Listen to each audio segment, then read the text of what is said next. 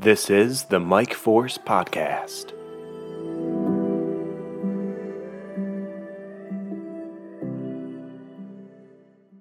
Bad Batch, Episode 12 The Outpost. This episode focused completely on Crosshair's side of the story, as well as the clones versus the Empire.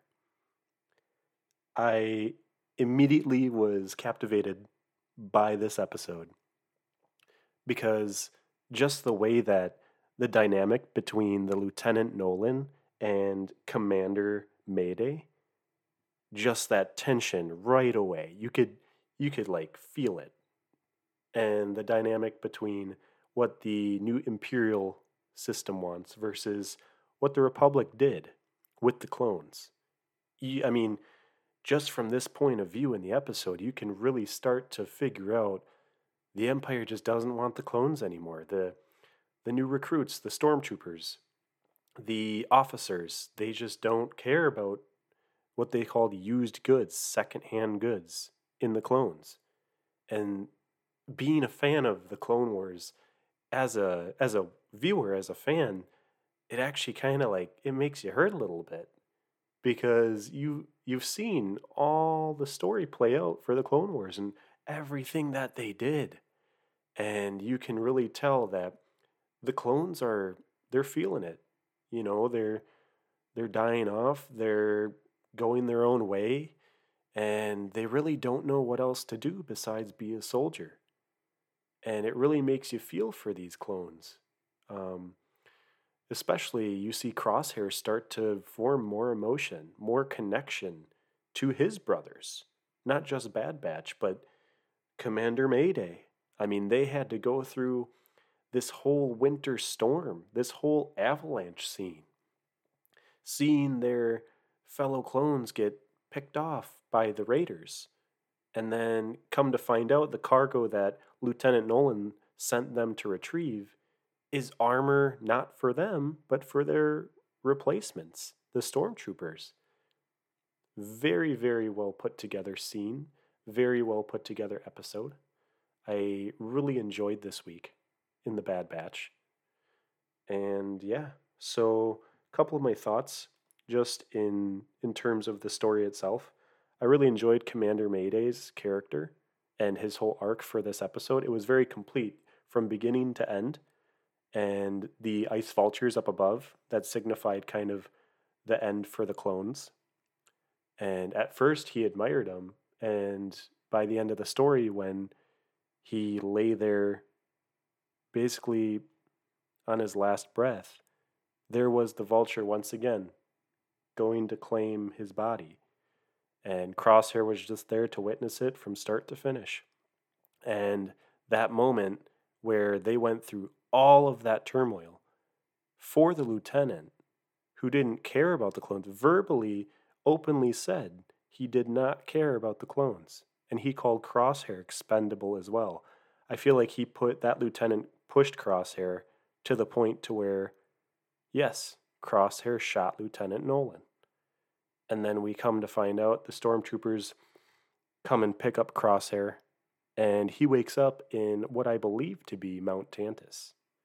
And the lady there, I believe she is the same assistant to Dr. Hemlock, and she says the doctor will be seeing Crosshair shortly. So, what they're going to do with Crosshair, I'm not sure. They may take some of his blood, his DNA, for the cloning process, maybe for future troopers, future experiments for stormtroopers. Because Crosshair is talented, he is skilled, and he does have a unique biology as a clone, even as a clone. Uh, he is part of the Bad Batch. And I think this will all come full circle as well as they're looking for the Bad Batch and they're looking for Omega. Now that Nala Se is involved, uh, the Bad Batch escaped that planet to where the Zillo Beast was, the cloned Zillo Beast was. And yeah, it all is going to come full circle, which I believe, to Mount Tantiss. Bad Batch will be there. Wrecker, Echo, maybe not Echo and Rex. Hopefully, Echo and Rex will also be there, just to you know make all the clones be in one spot, one place, one time for one final action. there's Crosshair, Omega, Tech, Wrecker, Echo, Rex, and Hunter. And I believe this will be a reunification of the Bad Batch. I hope Crosshair rejoins the Bad Batch, just in my personal opinion, because I feel like for the Empire, he kind of has finally realized that he is expendable in their eyes. He is worth nothing to them. But Crosshair does offer immense value. If they don't mess with him psychologically, if they don't mess with him physically, if they don't turn him into something else besides what he already is, I feel like he can go back to the Bad Batch. And there might be some sacrifice going on as well. Maybe Tech, maybe Wrecker, Hunter, Crosshair himself, who knows? But I do believe that something major will happen to benefit Omega because they do feel an extreme amount, especially Hunter, they do feel an extreme amount of need to protect her. And with the Bad Batch being on the Empire's radar, and Omega included with that, they're not going to go down without a fight. And the clones, with how everything's going on with their situation, clones are not going to go down without a fight. I do believe that by the end of the, I hope by the end of this season, we see another clone war between this the Empire and the clones, and the clones have their final stand, and we get to see just how much dedication they have to their cause, that they are worth fighting for. What they served, who they served for in the Republic, and why they are going to stick it to the Empire and basically just, you know, have their last stand as the mighty clones that they are.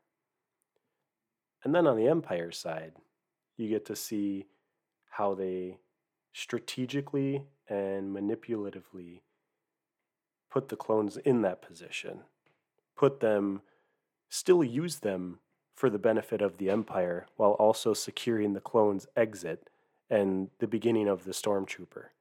So, excited to see where the rest of the season goes. Hope you all enjoy as well, and can't wait for the next week's episode.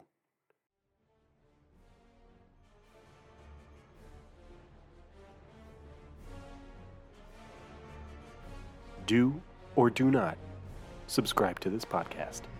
If you enjoy it, please leave a rating or review. And share this with your fellow Star Wars fans. It is much appreciated. The Force is strong in us all, and may the Force be with you.